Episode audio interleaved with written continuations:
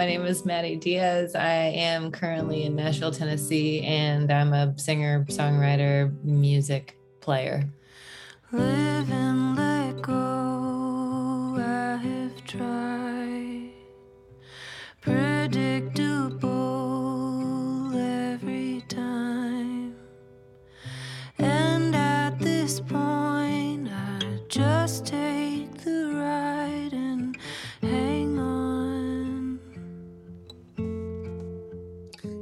Um, your new record, History of a Feeling. Man, very moving, very uh searing. Thank you. It's a it's a tough listen, I think, for folks who've gone through breakups, who've gone through um upheavals in their relationships that go beyond love affairs ending in a uh, standard way right this Sure. is a very uh, specific love affair and a very specific ending what i love about this record is just how specific and unadorned it is Hmm. no one wants to tell us what it really feels like or how angry we are in the moment. We just Yeah. want to say, hey, you know, it's going to get better. Time is the great healer. And sometimes time is also like a scab that keeps ripping off. yeah. Making mistakes, it's not a phase. I'm gonna rage.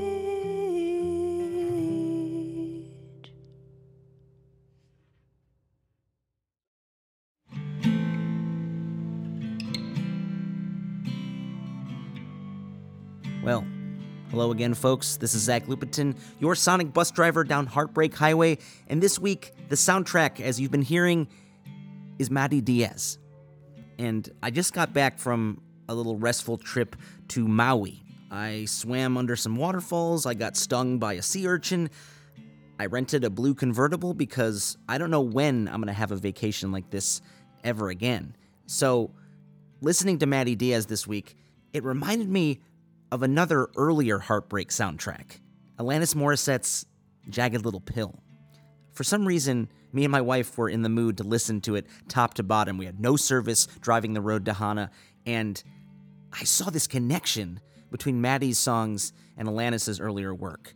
Now, they don't sing alike, they're not from the same place, but there's this search for a heartbroken catharsis that threads throughout both works. And if you listen to her newest record, History of a Feeling, I think you're going to agree that this is a classic and it just came out last week. Now, you may say, Zach, you have a music podcast. All you do is say how awesome the music of every person who's on your show is. Maybe, but I've listened to a lot of folky, breakup, angsty albums in my day. It's kind of my jam. And yet, when I got to the end of this record, I was laying on my rug, staring at the ceiling, my dog snoring behind me, and I actually gasped. It was like I had just come through a gauntlet and I had survived. And if anyone has gone through a deeply toxic, damaging, destructive relationship, you need to hear this record now. You could go to therapy, you could talk to your mom, but I suggest listening to A History of a Feeling instead. Anyway, I hope everyone's staying safe and creative, and you know what? I hope everyone's staying mentally healthy too. Maybe take a little vacation, even if it's just in your mind. I want to say a quick thanks to the loyal listeners who've been coming back for three years listening to the show, including Petty 100s who left a wonderful review on our iTunes page. Please do the same, it helps people find the show. Okay, that's it for me. Here she is now, my new favorite songstress, live from Nashville, Madi Diaz. That stirred back up, now that the war is over, how can you still make love? You're pushing every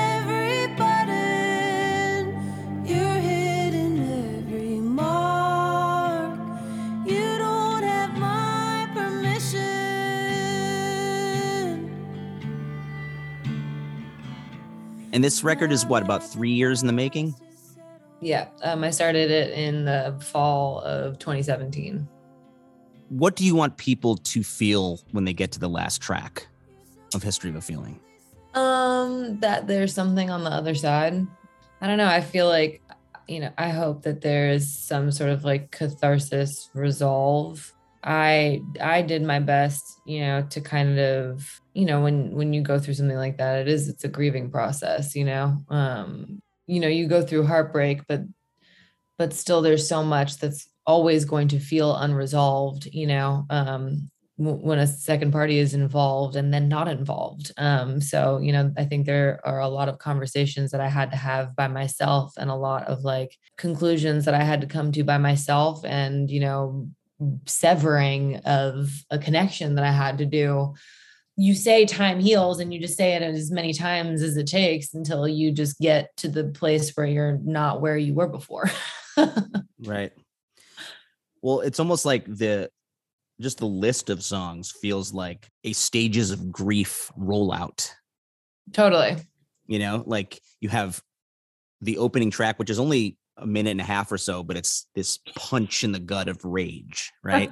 and then you have, you know, uh, you're crying in public, and then you're full of resentment, and then you're starting to like process it, right? And we're processing it with you, yeah, in real time. And I sort of laid on my rug last night and I was so like in it that my wife was like talking to me above and I like wasn't registering anything she was saying. And I was just like dropped back into a previous relationship that I was in that was very toxic that mm. ended mm. with so many layers of bottom. Yeah. Right? That the bottom kept getting revealed underneath that, the bottom. Isn't that the worst part? Is that you think that you've reached the bottom and you look at your person and you're like, this has got to be the bottom, right? And they're going like, yeah. And then they, and then the fucking bottom drops out again. And then you're, you know, another 20 feet from where you were on the bottom. Sorry, continue. and that rage, like you say in that opening track, it's always behind like your heart in a way like and you you want to forgive this person. You want to forgive yourself. And the rage often is at yourself. 100%. You know?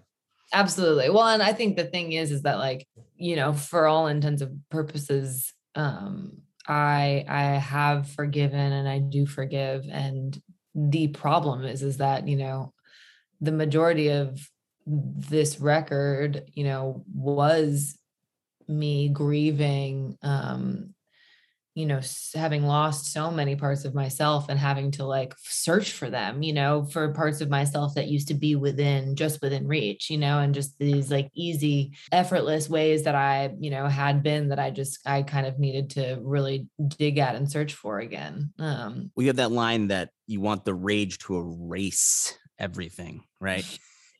It's almost like a boxer with a glove just wanting to bludgeon this force out of their life, you know, yeah. just erase it.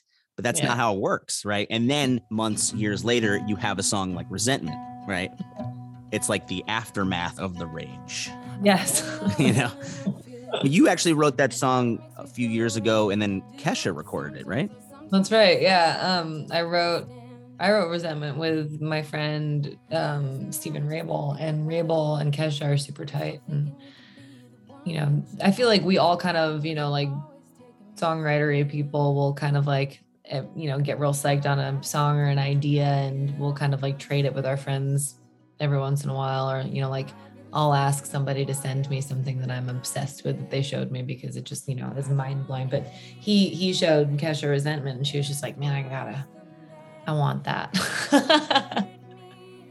well, she's gone through her own crazy music industry nightmare. Dude, you know? I, exactly. Well, and that's that's like kind of the beauty of all of it. It's like you know you think that you're going through these like super isolating, you know, profoundly profound island moments, and it's really just kind of one greater story thing that we've that we've all kind of like shared. We've all kind of shared, you know, pretty intense heart heartache like that, you know.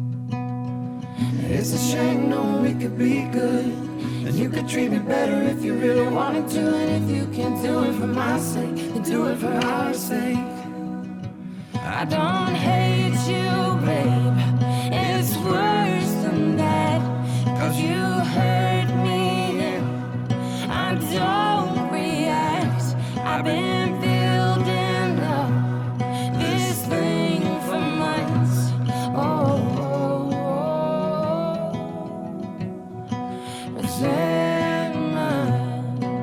Grew up in uh, Lancaster, Pennsylvania. Yep. Pennsylvania. Not to be confused with Lancaster, California. It's so true. I've been corrected many times since I have a lot of family from Pennsylvania. But really, you're kidding? At Lancaster. Lancaster. Did you hang out with any Amish people? That's, you know, I feel like I get that question a fair bit also because I was raised Quaker, which people confuse with Mennonites and Amish and the Quaker Oats person. And, um, and I, we used to live down the street from a bunch of Amish families, and sometimes we would take them to shoe our horses. Um, but I was never really invited to any parties because I'm, I'm an outsider. So, you know, your dad is also a musician, right? And True. so you were surrounded by music. Um, but you had, I think, an interesting cultural upbringing. I feel like, you know, with your mom and dad being from very different places. For sure. Um, yeah. Um, do you feel like being around your dad, even being in like a Zappa cover band, it was giving you permission to be in music? 100%. I mean, and to clarify, my my parents are, you know, my mom is Peruvian and my dad is Danish, but they're not they were both born in New York. Um, so they kind of spoke the same abrasive, aggressive, you know, like pretty sharp, quick, you know, like yeah. I fucking love you, dude, kind of, you know, yeah. language. Um, so I feel like you know, in that in that sense, I feel like they crossed over um, for a good while, and but absolutely, yeah, the Zappa thing definitely. I mean, I also um, was myself in like a high school Zappa, you know, cover ensemble of sorts. And I cannot listen to that music anymore without just kind of like, I mean, I know every word and every lick by heart. Like I can just, you know what I mean? And it just is right there. It's like part of the, it's like, it's like the ABCs.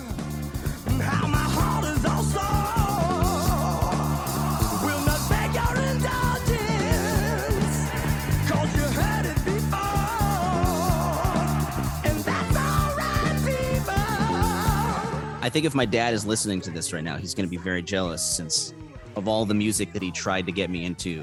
Frank Zappa's like the one line that I would not cross. I was like, I just can't, I can't do this, man. Maybe, maybe uh, Talking Heads. I know you're into that yeah the Zappa thing. He's like, dude, you're gonna love this, and I'm like, I don't understand what he's doing. Why? I get it. I get it. It's a very like it's a very niche. It's like uh, it's like black licorice or something. You know what I mean? Like you just like yeah, love it or you hate it.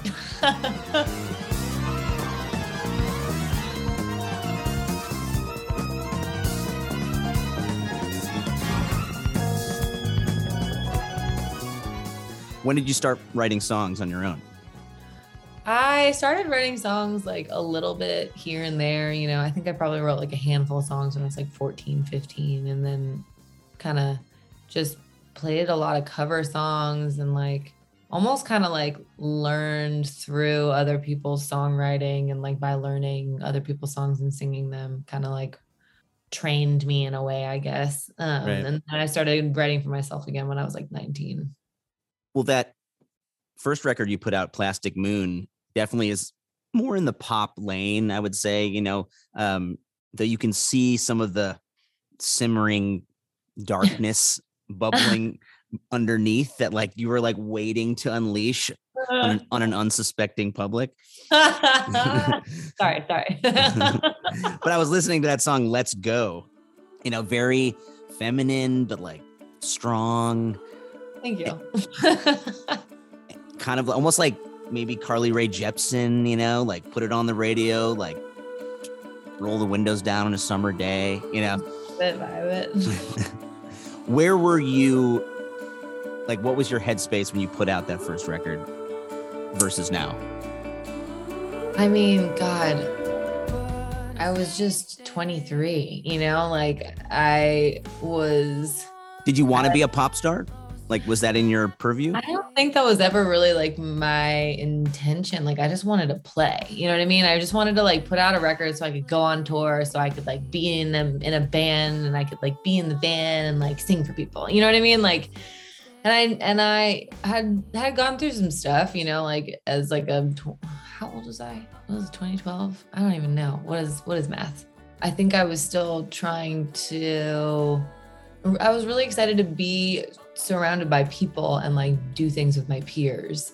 And, you know, I think that with the rawness of stuff that I had kind of already been through, I was anxious that like whatever that was wasn't going to be enough to kind of hold people's attention or I was like scared to do it by myself, you know what I mean? Um and um, scared to be honest about stuff that I had been through already at that point in my life. And so, you know, was writing stuff that was like a, a lot more um, elusive to like the under um, current of stuff that was, you know, maybe going on with me then um, and wasn't really ready to like get real about stuff. So I was just writing fun, like, you know, jammers.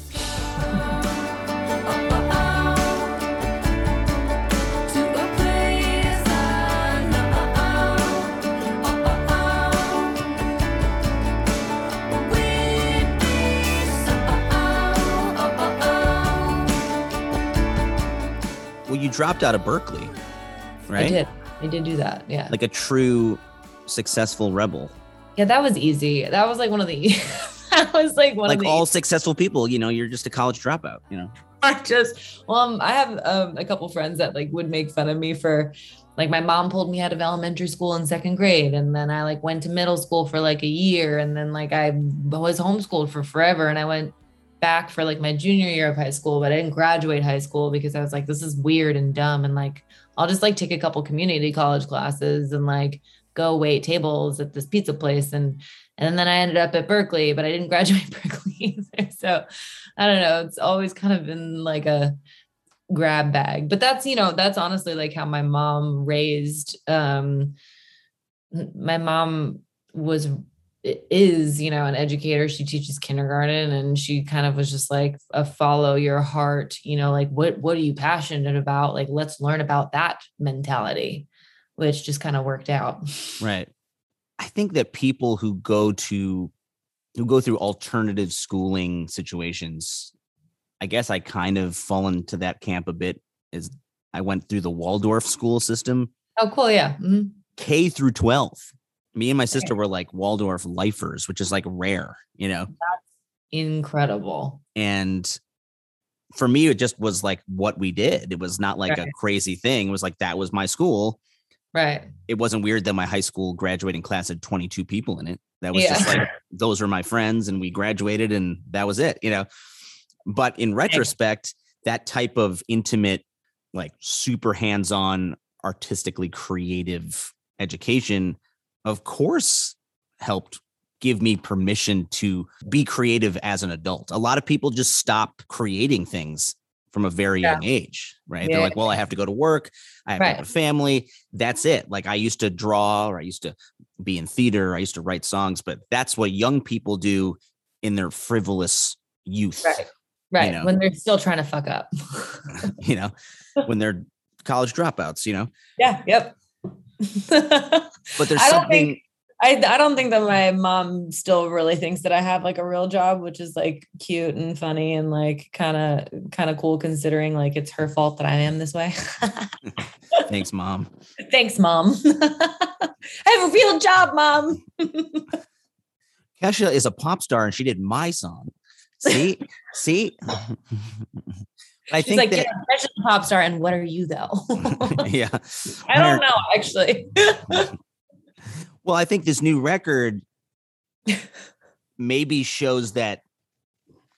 Not saying that you weren't meant for that type of glossy pop stardom, but I think there's a darker, more intense voice behind your songs that I really am glad that you're embracing that you're putting front and center, you know? Uh, and some of these songs are very spare. I mean, there there there's not a lot of adornment like I said earlier. You know, it's very almost diaristic. I went through this really intense thing. I have a a partner that transitioned, which again is way different than most people's relationships. And this is the specific pain that I was feeling, but the specificity actually makes it more universal in a way. Like we can sure. all understand that very sharp confusion and pain. Sure. Well, and you know, like the the transition that my partner went through um didn't happen until after the fact, you know. So it was really something that I was learning on the other side, you know, this thing that happened, you know, it it happened when I wasn't really there um and it was just kind of looking at the relationship and all that leads up to a breakup, you know what I mean? Like there are a million things and a million ways for things to kind of like be explosive and kind of unravel and yeah i don't know it for you know as unique yeah you're right as it is it definitely i i've been um lucky to find that it has been profoundly universal well song like you know man in me there's lines that are just hard to hear right you know mm-hmm I'm not proud of kicking in your bathroom door, screaming at you that I don't know you anymore. But I think a lot of people have been in that moment where everything is turning upside down in a relationship, where this yeah. person that is your entire world is disappearing in front of you right. and yeah, you don't know why moving out of your orbit and you're just kind of like trying to pull them back and there's just no there's just no way you're kind of you've already it's like you know magnets. You've kind of just already decided to kind of like switch the polarity and you're just gone, you know? but when you say a line like when I started saying it out loud and I couldn't take it back, do you feel like when you hear that song, when you have to now sing that song in public, is it painful to re-experience each time or is it cathartic? Sometimes it is. I mean, I think it changes from from time to time and that's like the thing about songs you know and i think like uh, you know i'm i'm glad that there's a lot of time and space you know between all of this stuff it's kind of like some sort of weird um miracle of the universe that it's taken 4 years to get this record out you know? Because when i first got back to town i couldn't talk. It was really you know hard for me to not lead with what i was going through um, when i walked into any room you know? And and you have to be really careful to not let one story define you you know? Like this thing that happened and this one relationship in my life isn't like a definitive thing but i learned a lot you know what was happening in in me you know after in the aftermath of the relationship in the early aftermath of the relationship and then the rest of that is just kind of like, well, shit, okay, it's just me. And like, how do I do this? you know, and like creating those conversations that you have between two people, but the other person isn't there. So you're playing both parts and you're talking about resentment and you're talking about forever and you're just having these imaginary, you know, movie conversations in your bedroom and then with your friends and everybody's playing, you know, a part and trying to get into this, um, this, uh, life and this universe and trying to create some sort of resolve and explanation, you know?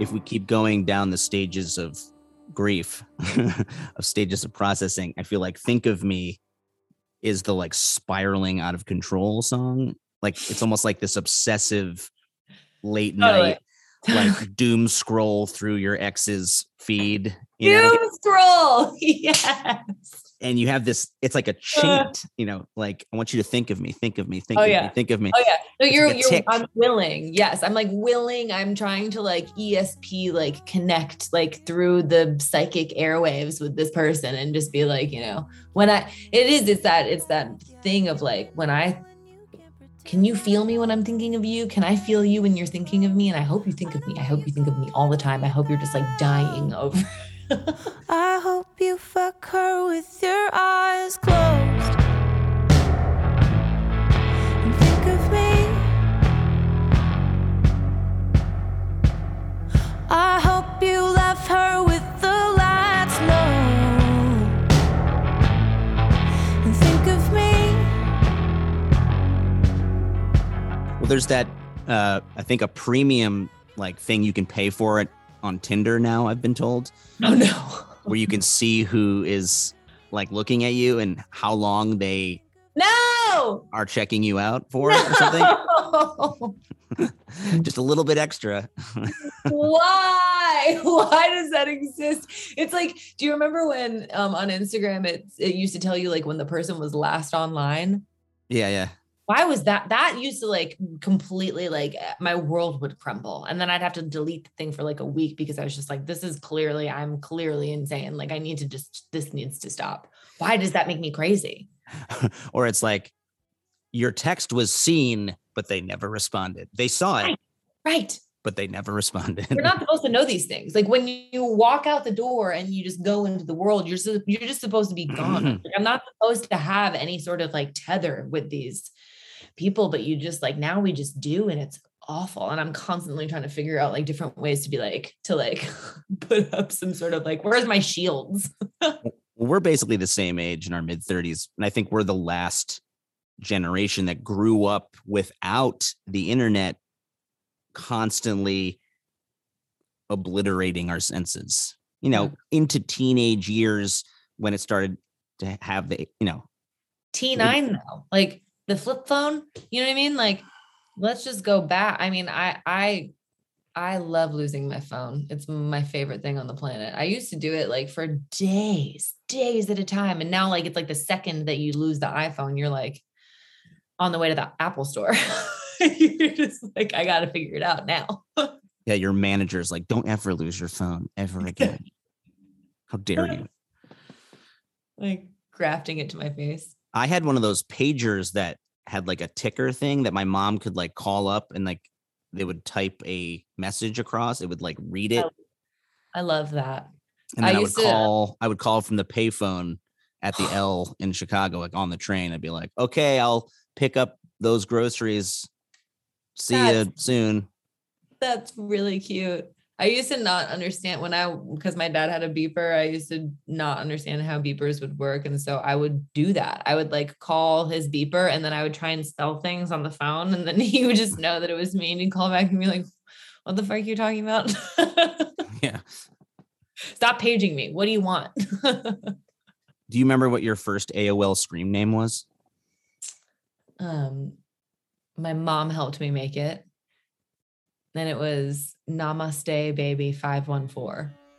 You know, you were very ahead of the curve in yoga lingo in Pennsylvania. That's my mom. My mom was like, my mom was like so already like listening to the Pema Chodron stuff and like, you know, doing like the self-care and like doing the hippie yoga, listening to like kind of like, you know, poppy funk music. Like she's she's ahead of all of us. she just knows what's up.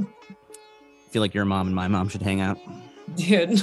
I always joke that my mom is so unhip that she's actually more hip than most people. Like she wears these fanny packs from like the 80s Yep. and like the you know from like resale shops. They're like falling apart and these like teenagers come up to her and they're like, "Where'd you get that? That's so rad." And she's like, "Oh, I I bought this at TJ Maxx in like 1989. I don't know." Oh God. We used to go to thrift stores and like resale shops, and I was like kind of embarrassed by it. I was like, "Why are Totally. we getting weird used clothes?" Totally. Me too. We did, I did the same thing. She taught me all of that stuff. And like, yeah, I was the same way. I was like, God, I just really would love to like, like buy a pair of shoes that like someone else hasn't worn before. yeah. Be cool. but like, I don't know. And then that just becomes how is that like the it's the cute, cool, dope thing to do now. And like people just it's all right. Well, mom knows. Mom knows.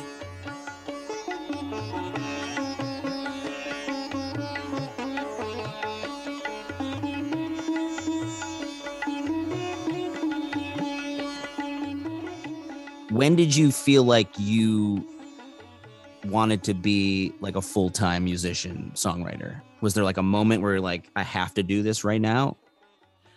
There was never like a it just kind of happened. Like i went to college because i heard that was like the thing that you were supposed to do after you go to high school even though i didn't really finish high school.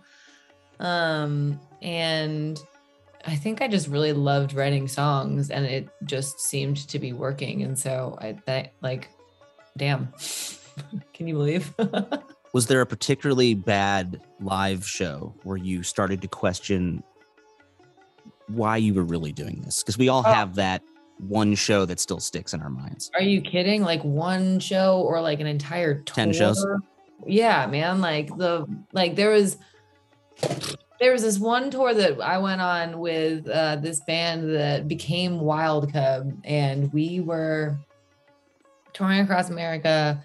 I think there were like it was like 12 dudes in a van and me and a trailer, a 15 pass van where like this the sliding door like didn't work either. So we like all had to climb out the passenger side doors in the front or the or the um door in the back. because we had like wired it safe. shut. It was yeah, exactly.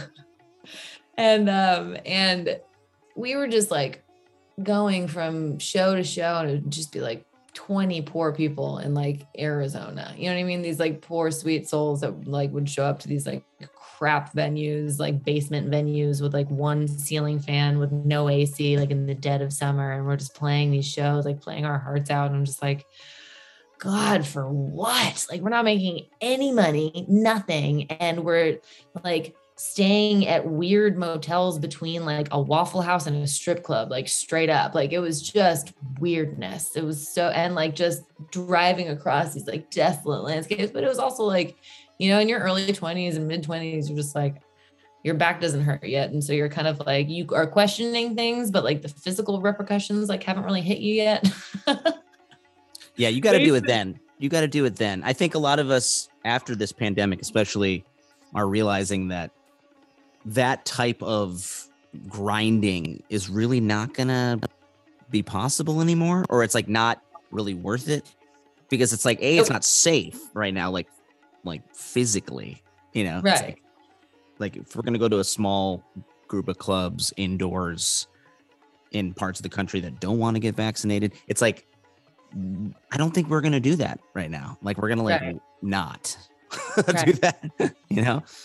No, totally. Well, and like, I mean, you're just right. It's just like, I mean, I used to be gone for months at a time and would, you know, go from like van to van or van to bus or van to sprinter or sprinter to bus. You know what I mean? Like, it just was kind of a constant, didn't really know when I was going to be home, this like this grind. And like, yeah, you're completely right. I mean, besides the fact that that wasn't even really sustainable to the point where like I didn't really know whether I was going to have a career or not, you know, a few years ago. Um besides that, like it's just not physically like like for who for what? you know, like this is life. If we can't make this like if we can't make this somewhat pleasant, like or come on. When did you start writing songs for other people and is that a different mindset a different songwriting hat than writing for yourself Um, I think it is and it isn't. I think, you know, when I'm writing for other people, I I definitely like want to check in with them because I do think that like my language can sometimes be like different or like I'll say something that's more abrasive than, you know, like maybe a country artist would, you know, or like just kind of use more blunt, like a more blunt way of saying things. Um, but like I think, you know, I I really when I write for other people, I really try and like you know, just write something that I would die to sing, you know. Um because then too, you know, like when you finish the song and the artist hates you and hates it and never wants to talk to you again, just kidding. Um, but you know, you might you might happen upon a song that you might want to use anyway for yourself. And that just kind of, you know, a good song is a good song, you know. Um is there a tune that you're particularly proud of that someone else recorded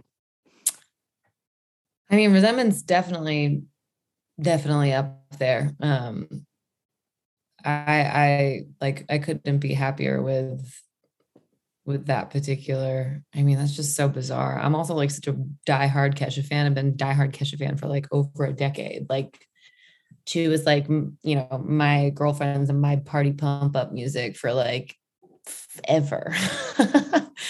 so the fact that she wanted to sing like a sad bastard song of mine was just really very um, confusing and what an honor. you know what I Yeah. mean? I feel loved on and I feel used. Nobody makes me feel the way you do. And sometimes I, sometimes I, sometimes I just can't stand it. Isn't that just the thing about us? I'm still thinking you could be the one, but you're always, you're always, you're always taking me for I gotta do Nashville. Oh, there's our dog. I Um, gotta. The well, if you go back again to a song like Ashes off of that Phantom record, very atmospheric, very dark, but like very pop forward.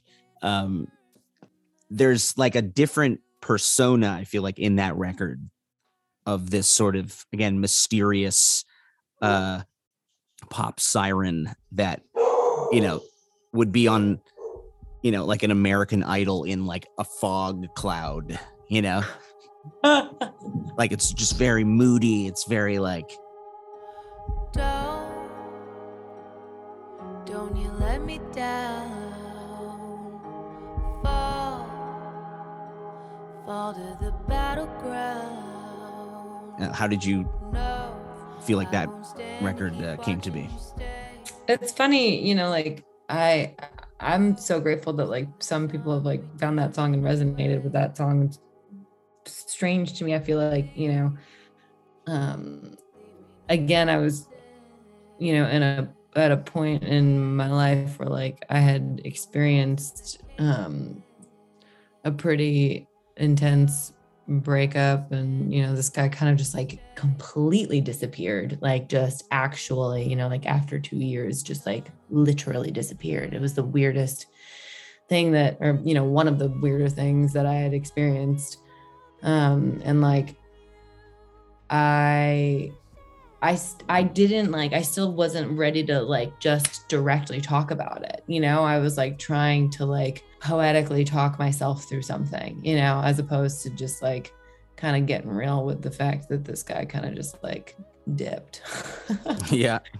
Um that i was really trying to like lullaby like a phoenix rising from the ashes situation um which you know i think was listening to a lot of kate bush at the time still do listen to a lot of kate bush kate bush is kate bush and i'm i'm not yeah but i think the sort of again that air of mystery and sort of big emotional uh output i think is super present on that record especially that Mhm. song you know Yeah. When kate bush is talking about the end of a relationship it is like a shakespearean you know journey that we're gonna go on not It's just like true. a dude who stopped calling you know it's, It's like true. way bigger than that you know? It's like multiple acts and lifetimes. It's it's really true. It has societal implications you know? True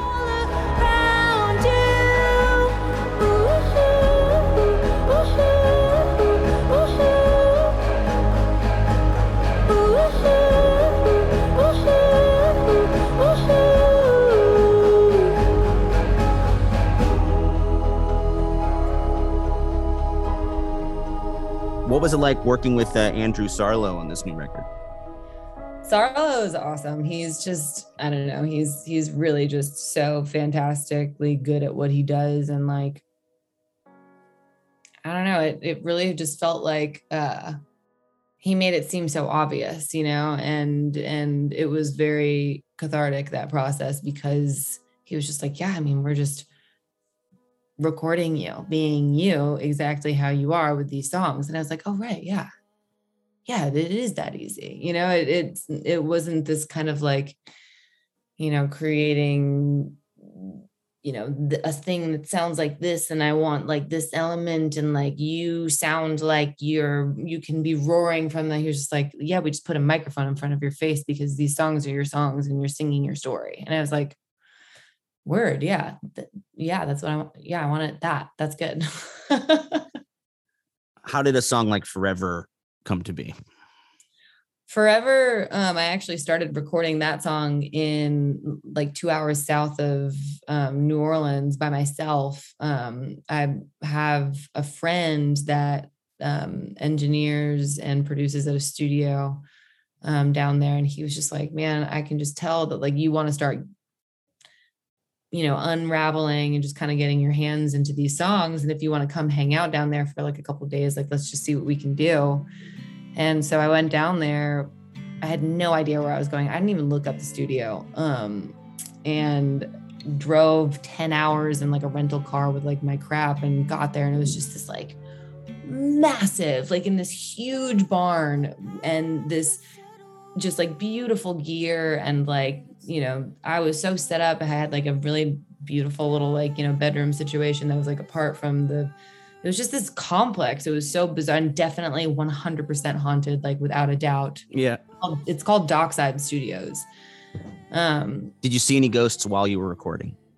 I didn't see any ghosts while I was recording, but like literally, I could not walk around that place alone at night. Like it was impo- like I couldn't even like I hardly felt like I could get out of my chair to get up and cross the room after I was done like putting a part down. You know what I mean? It was just the yeah. weirdest, and it was such a great like what a beautiful experience. And like he set up all these great mics, and we just kind of started to attack it. So I I was really happy with like my vocal sound and like my passes and my guitars that I had gotten down there. So um, I took, I also recorded Man and Me top to bottom um, down there and, you know, played the pianos myself and the guitars and did the vocals. And um, I was also really happy with that song. So those were the two songs that like I basically started by myself that I then took to LA and then we finished those and and then the record.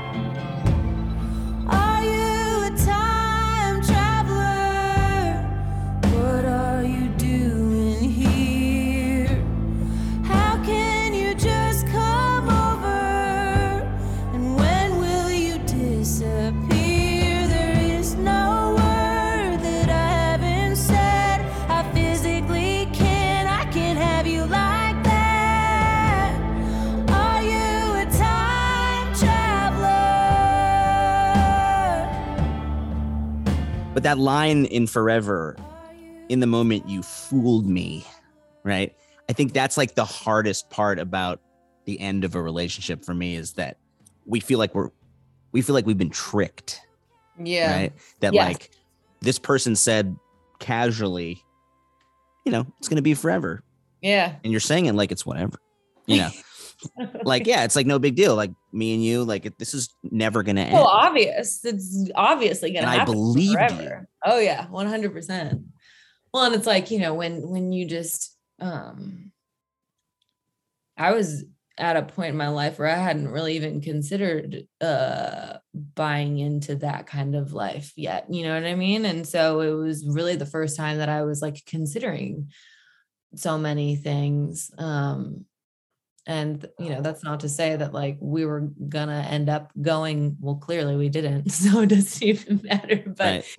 you know it's just it's still when you're starting to like ask those bigger questions you're looking at this person like oh my god this this did you just use your last name on me? That's crazy.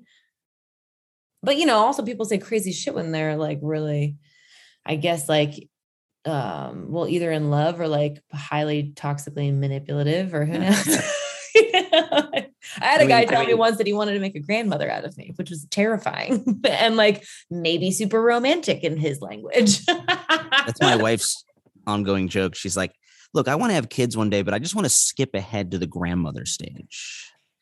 I feel like I'm a grandmother deep down. Like, can we go to that point? Oh, I love that. She just wants to be like surrounded. well, it's like I want to have the kids, but it's not really the responsibility right on my shoulders. It's right, right. really like I'm just sort of like the fun one who comes right. in temporarily. And you get to be adored, and then you get to like have your like adoring like little, and then you pass it off, and it's good. You get to you get to watch your shows.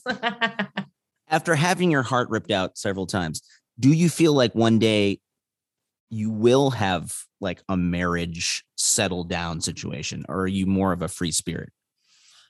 I think um I think I've definitely learned that I do want to get married at some point. Um, I think I I think I need that groundedness for myself. It just is kind of and it's weird because I never, you know, like thought of myself as like a traditional person, but God, why am I like 35 and here and this is and it's like happening? Is it just like ingrained in all of us to just like eventually become whatever that thing is.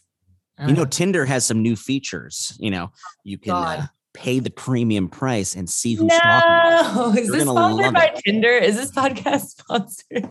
I wish it was. Brought to you by no one. Brought to you by hopefully someone. I hear Bumble and Hinge are great, but I haven't tried them myself since I'm very God, married. I honestly, I got, I got on Tinder one time. I was still in LA, and uh, I got on Tinder for all of like three days, and it gave me such bad social anxiety. Like I would be walking down the street, and I'd like see any human being, and I'd just be, I'd like try and make myself like small or like I just like find something to look at or like you know I'd be like at the coffee place and just kind of like looking down and trying to like hide my face because I'm just like did somebody see anything ever has and my friend uh-huh. Nate was like why are you being so fucking weird and I was like dude I signed up for Tinder like 2 days I got to delete it I'm deleting it right now I can't do it anymore and then I deleted it that was it I think I was on OkCupid for like yeah a month in like 2012 so scary. and uh the funny thing was that there was a, a lady who I think recognized me from my band Dust Bowl Revival, and she's like, "Hey, yeah, saw you at the Troubadour, like, cool." and I was like, "Hey, yeah, do you want to like get a drink sometime?" And then just like silence.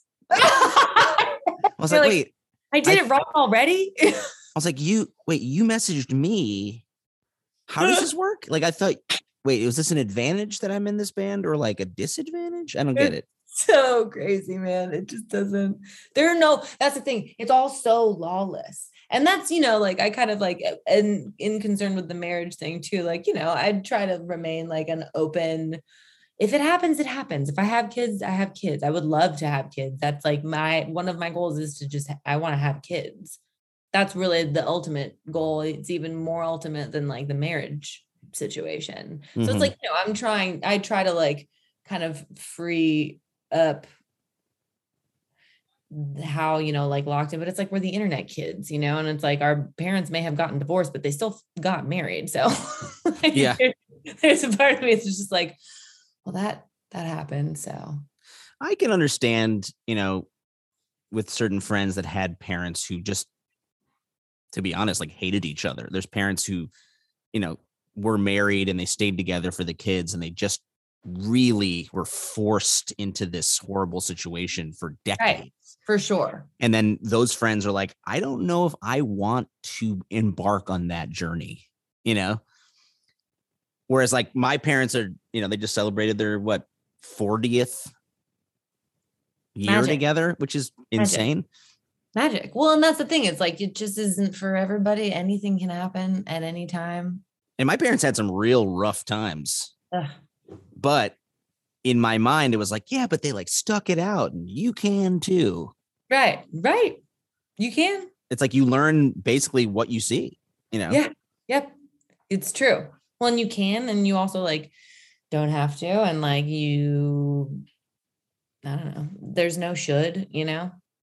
Well, that title track, History of a Feeling, feels like the part of the record where you're starting to have some acceptance, you're starting to have some separation from you and this person as being forever in each other's orbit, right? Right. Um, and that time, that separation is important. It's like you you still see the person when you look in the mirror, but they're not like everywhere. Right. Like in that in the song we just talked about. Um, think of me, right? It's like in that song they're everywhere. They're on the train they're walking down the sidewalk. Now it's sort of they're they're like a ghost shadow that may always be there until yeah. they're not. But yep. it's starting to fade and that's like sad in its own way but it's important. Yes. I don't see you anymore but i see you in the mirror. I voice when I know that you're not here with me. And I know love's not a lie, but I have a hard time believing I'm still living in the history of a feeling. Yeah, and I think history of feeling too, like I was really starting to like untangle some of those deeper um where did I learn this from? You know what I mean? Like what is what is the thing that I'm after and like how did the thing how did this thing that I'm after like get ingrained in there and then like how did that desire like lead me to this instance and like what are my tendencies and like well, you know what am I what was I looking for that I found that like got me here? And like what was I looking for back then that got me here? And what were my parents looking for when that you know what I mean? Like there was this like kind of like retracing like falling backwards into kind of the um into the history of the feeling. And I found new ways to count the days that you're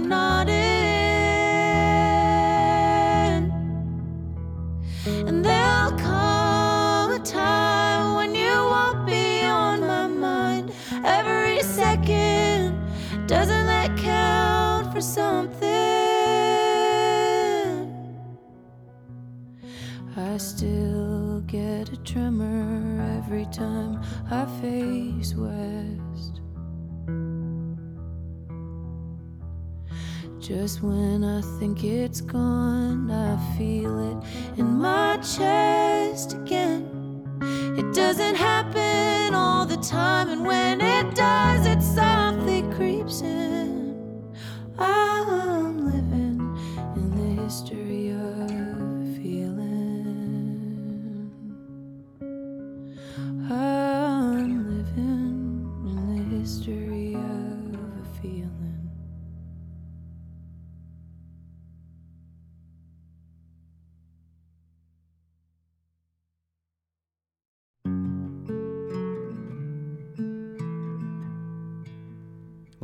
there you have it. Big thanks to Madi Diaz for talking to me. You can go to madidiaz.com for her newest. It's called History of a Feeling on Anti Records. I think my favorite album that I've heard this year. But Zach, didn't you say that about an album last week? Maybe. My mind is blown on a weekly basis. That's why you have to subscribe to the show on the road, brought to you by no one. But you can sponsor this show by donating to znlupetin at gmail.com on PayPal. You can be the sponsor. And thank you for the new people who have left us reviews on iTunes. It means a lot.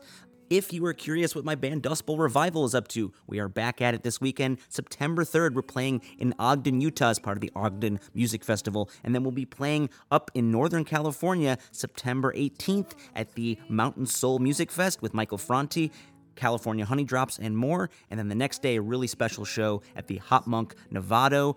KC Turner presents an outdoor show as part of their cookout series. Please check it out, and we'll see you there to the patient Angelinos hoping for a hometown show, well, Dust Bowl Revival will be playing outside as part of a tailgate jam presented by Tiny Porch Concerts. That's at Paramount Ranch in Agoura Hills, October 9th. That's going to be awesome. And then December 4th, the main event back at the Troubadour. The show on the road is written, produced, and edited by yours truly, Zach Lupetin, and we are part of the BGS Podcast Network. Stay safe, stay healthy, get vaccinated, and we'll see you out on the trail. First thing in the morning, last thing at night. Is it gonna pass? Will it last for a lifetime?